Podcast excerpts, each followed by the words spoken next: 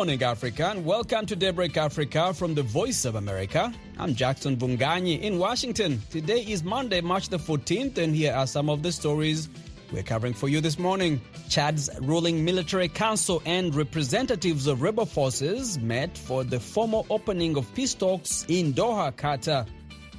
Zimbabwe police block the country's main opposition party from holding rallies ahead of March 26th elections. We are a part of peace, a part of the rule of law. And Kenyan President Uhuru Kenyatta has endorsed his former arch rival ahead of presidential and parliamentary elections in August. I accept this nomination with absolute gratitude and dedication to our people, our country, and all the leaders and parties that have endorsed this nomination. That is Kenya political veteran Raila Odinga. We also have a conversation with a young tech entrepreneur on a mission to bridge the divide between rural and urban access to healthcare in Guinea. These stories and sports coming up right here on Daybreak Africa. Stay tuned.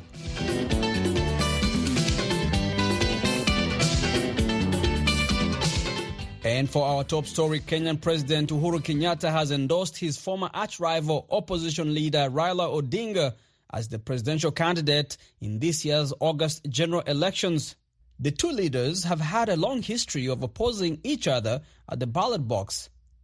Atieno Odhiambo has more from Nairobi.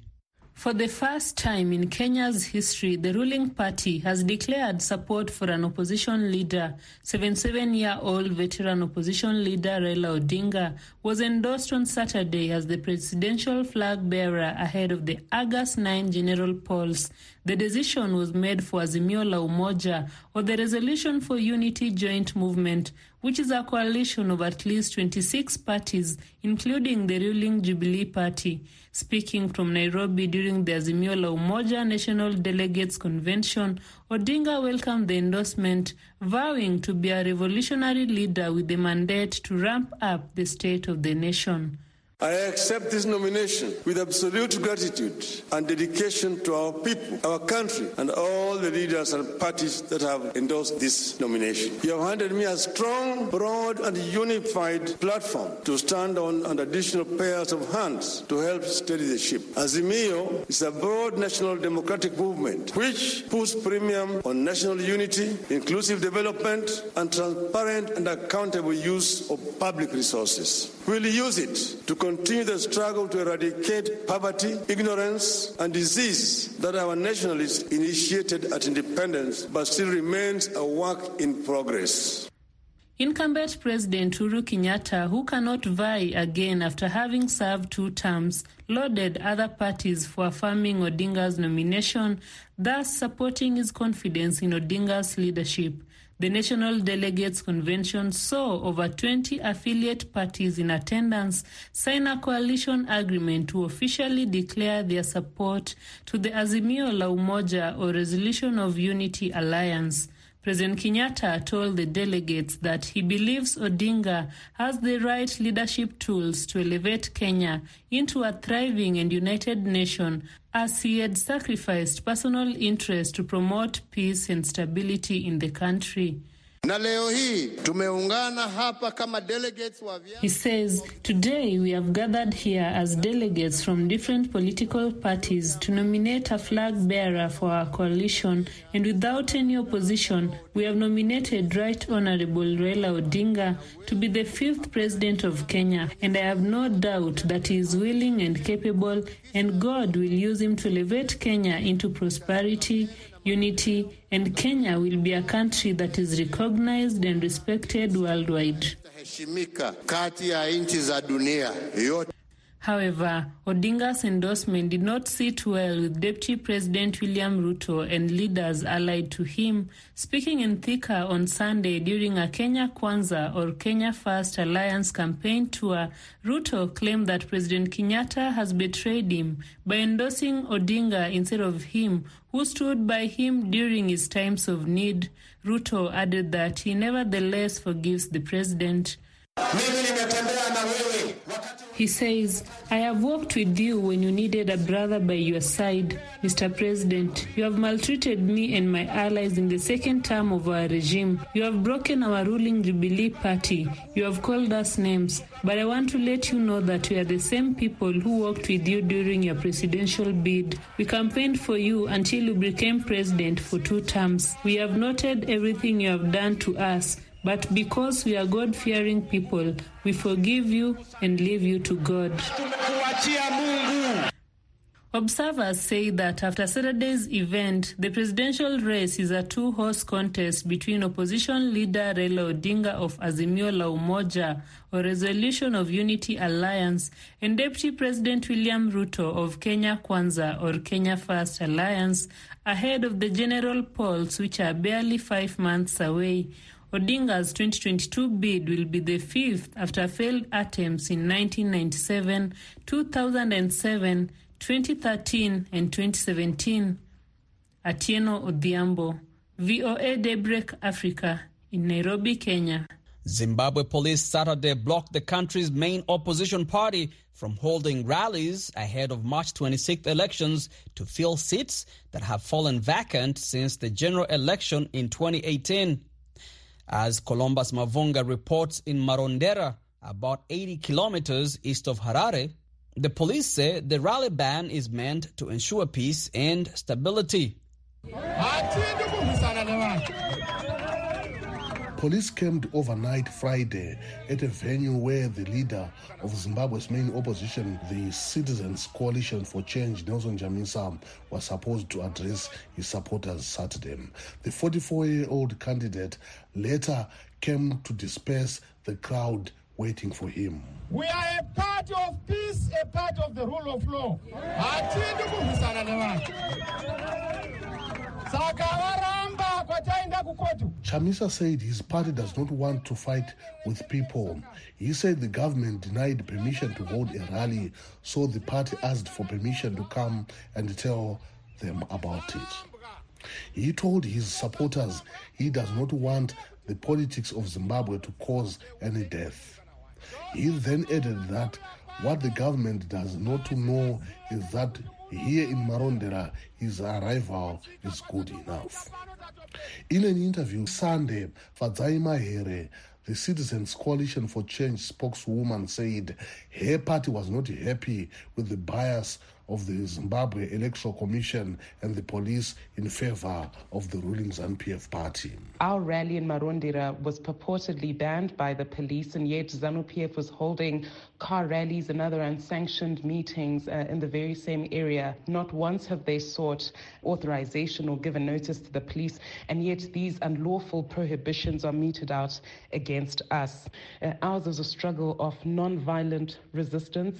Uh, however, this the thousands that came out just to hear President Chamisa speak show beyond any doubt that the citizens are prepared to do whatever it takes to reclaim uh, their dignity. We continue to urge supporters to register to vote uh, in their masses so that we attain our target in 2023, a landslide victory. Zimbabwe police Sunday refused to comment on the ban of the rally of the Citizens Coalition for Change in Marondera. It issued a letter to the opposition saying it needed time to prepare to ensure that there was peace at the rally. Two weeks ago, violence instigated by suspected ruling ZANU-PF supporters at a Citizens Coalition for Change rally resulted in two deaths and dozens injured. Alexander Rusero is a former senior politics lecturer at Harare Polytechnic College.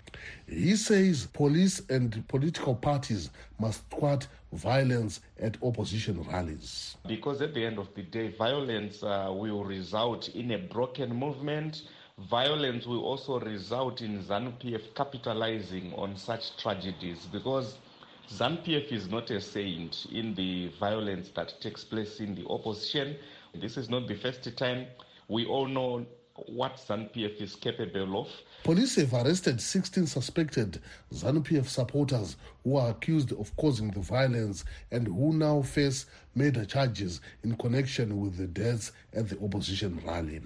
Zimbabwe's pre-election season has been marred by violence that has claimed lives and left thousands injured since 2000 after a strong opposition party emerged. Columbus Mavunga for VOA News, Marondera, Zimbabwe.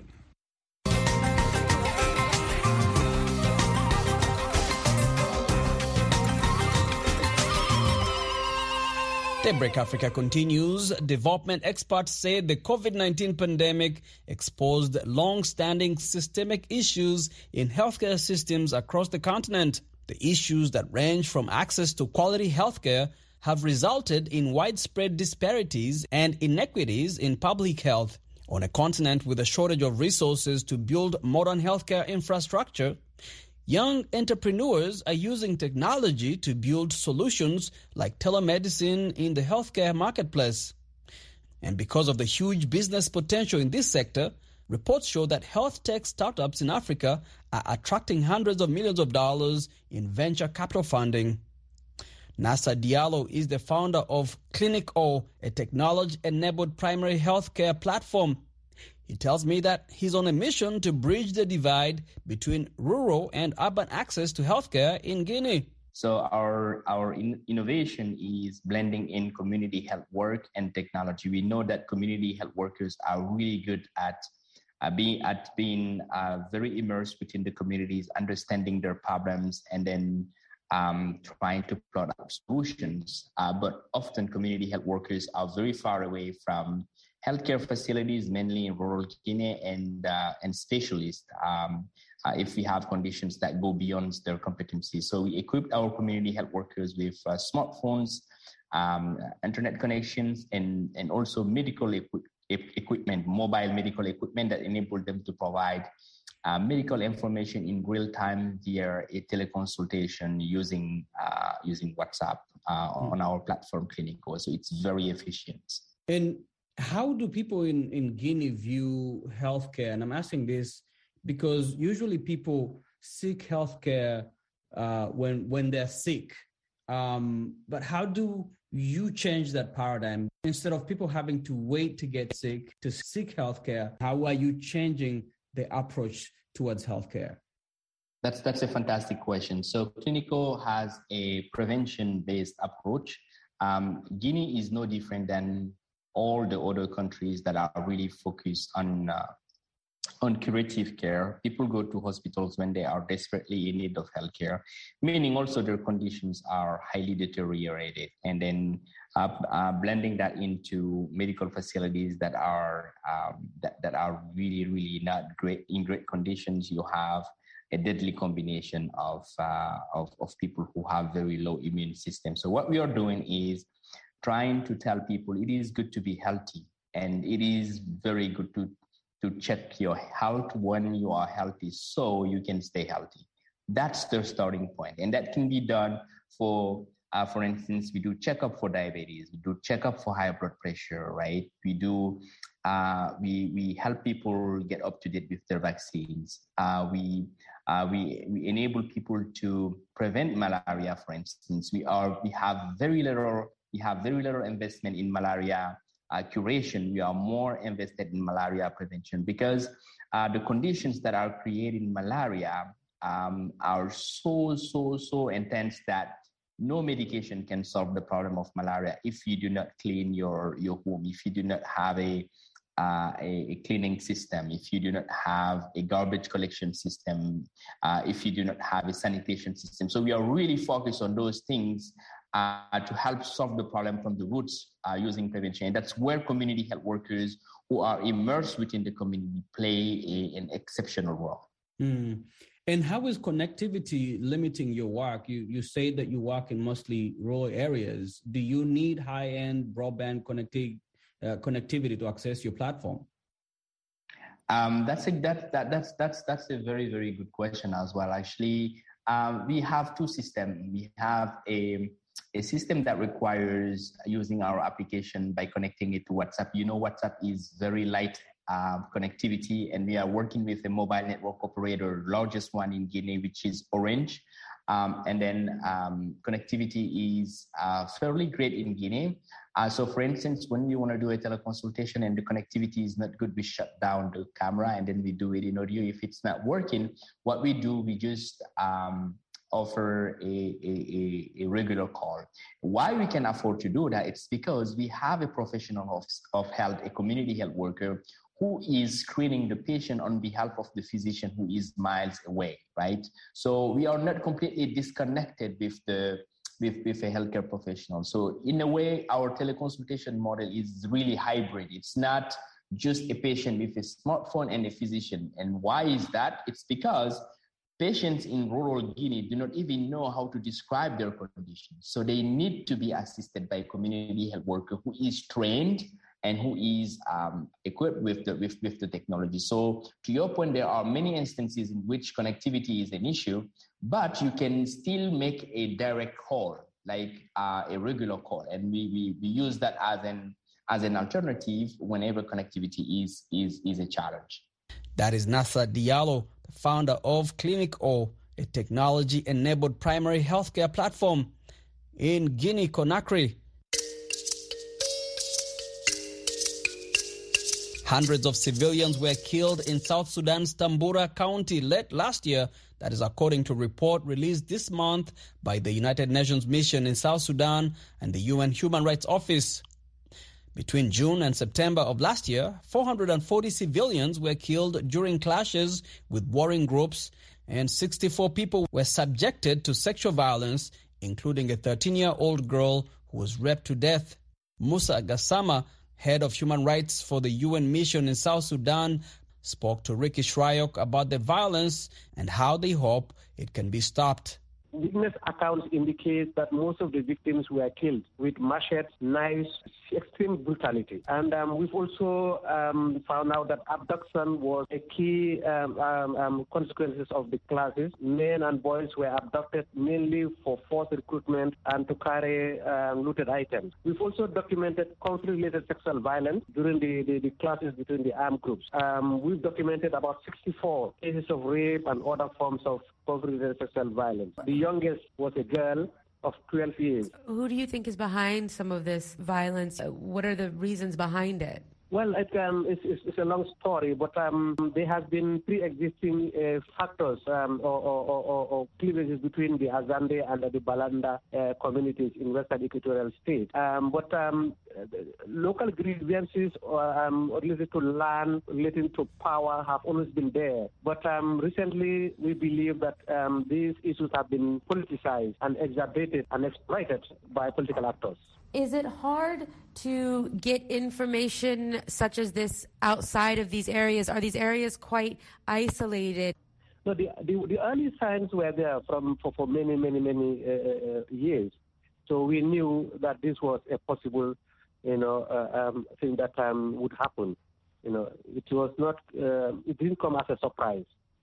And um, yes, it's not also unique in, in Tambura. There are quite a lot of areas across the country um, that um, that can be like this. You know, grievances um, are always there, but um, as I said, um, people exploit or exacerbate um, such grievances, and then this thing happens. So it's not a unique situation in the country. What can be done? I know that's a big question, obviously, but what what do you think needs to be done to stop this and and allow um, especially the women and children and, and men of Tambura County, and to live uh, with peace? Well, that is the purpose of the, the report, is to raise the alarm higher and also advocate for an intervention uh, to avoid a repetition of what happened in 2021. That was Musa Gassama, head of human rights for the UN mission in South Sudan. He was speaking to VOA's Ricci Shryock. Chad's ruling military council and representatives of rebel forces met for the formal opening of peace talks on Sunday in Doha, Qatar, part of a diplomatic effort to halt decades of fighting and instability in the Central African country. The negotiations aim to pave the way for the head of the junta, General Mahamat Idriss Deby, to lead the country toward new elections in 18 months. Delegations from a constellation of opposition and armed rebel groups gathered with African, American, European, and Qatari officials for a ceremony to mark the start of the talks, followed by negotiations between the Chadian sides behind closed doors. A Malian delegation traveled to Mauritania's capital to discuss the alleged disappearances of several Mauritanians on Malian territory. Annie Risemberg has more from Bamako. A Malian delegation is scheduled to arrive in Nouakchott Friday after the Mauritanian government accused Mali of criminal acts against Mauritanians on Malian territory. According to a French news agency report, a Mauritanian member of parliament, Mohamed Mahmoud Ould Hanina, says at least 15 of his countrymen have been killed in Mali. Social media posts have accused the Malian army of being responsible for the killings. In a March 9th press release, Mali's military government said its ambassador to Mauritania was summoned to a meeting with Mauritania's foreign affairs minister over the alleged assassination of Mauritanian citizens in Mali. The release denied the Malian army is responsible for the killings and pledged to investigate the crimes. Malian officials visited Mauritania in January to strengthen the relationship between the two countries after the West African bloc ECOWAS imposed sanctions on Mali in response to the military government delaying elections. Mauritania is not a member of ECOWAS and does not support the sanctions. The West African country, along with Guinea, remains one of the only ways Mali can have access to a port and international trade. The Malian army has also been accused of disappearing several Fulani men in Mali's Segou region, with the UN and Human Rights Watch conducting investigations. Annie Rag for VOA News, Bamako, Mali.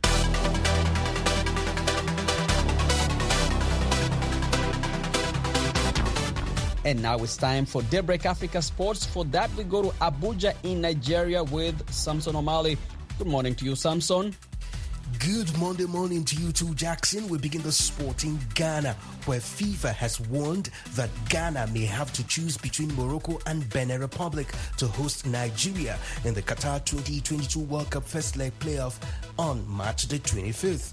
Nigeria filed a petition with pictures of the poor Cape Coast pitch scheduled to host the match, posted by official handle of the National Sports Authority of Ghana. The CAF FIFA delegation are in Ghana already and will be led by the Ghana FA officials to inspect the venue's facilities and especially the pitch. CAF officials will conduct final inspection of Cape Coast Stadium on Monday. And now to the CAF Champions League. On Francis Petro Luanda of Angola and perennial title challengers Wydad Casablanca of Morocco on Saturday became the first qualifiers for the CAF Champions League quarterfinals. Mamelodi Sundowns also qualified for the CAF Champions League quarterfinals after they beat Al Ahly 1-0 in a Group A clash at the FNB Stadium on Saturday afternoon. Al Ahly head coach Pitso Mosimane described the match as a very difficult one, but also accused Mamelodi Sundowns of dirty tricks. Yeah, we tried. Especially the first half, we, we started very well, having the ball more than the opponents. But football is not all about that. It's about the goals. We made one big mistake. We slept on, on corner kick, and uh, I thought we scored corner kick. I didn't expect them to score corner kick. But football as it is, they scored yeah, we have to be honest. Also, they had few chances, one rewards. Elsewhere, Raja Casablanca of Morocco conceded and lost for the first time in six qualifying and group matches, but should still advance. Wydad completed a double over Zamalek by winning 1-0 in Cairo through an early second half penalty. Petro now have 10 points and Wydad 9 with two rounds to come, while Zamalek has 2 and Sagrada 1 point and they will be playing only for pride. Mamelodi Sundown tops Group A with 10 points, while Al Ahly and Sudanese side Al Hilal and Al Merrikh have all 4 points. Esperance beat Etoile Sahel 2 0 in a Tunisian derby, while Belouizdad took advantage of Botswana visitors Jwaneng Galaxy to win 4 1 in Algiers. In basketball news, it was rest day at the Basketball African League in Dakar, Senegal on Sunday as the Basketball African League Season 2 continues at the Dakar Arena with six teams in the Sahara Conference battling for four available slots in the playoffs in May in Kigali. Several matches were played on Saturday. US Monastir cruised into the Basketball African League playoffs unscathed in four games in the Sahara Conference after their 74 to 62 win over Dakar University Club on Saturday. Dakar University Club, known as DUC, had on Friday registered their first group stage win after their 92 to 86 win over Rwanda Energy Group REG. And that's it on Daybreak Africa Sports. I am Samson Omale in Abuja, Nigeria. It's back to you, Jackson, in Washington.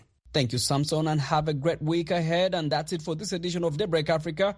We thank you for spending this morning with us. For more African news and features, visit our website at voanews.com. Until next time, I'm Jackson Mvunganyi in Washington, wishing you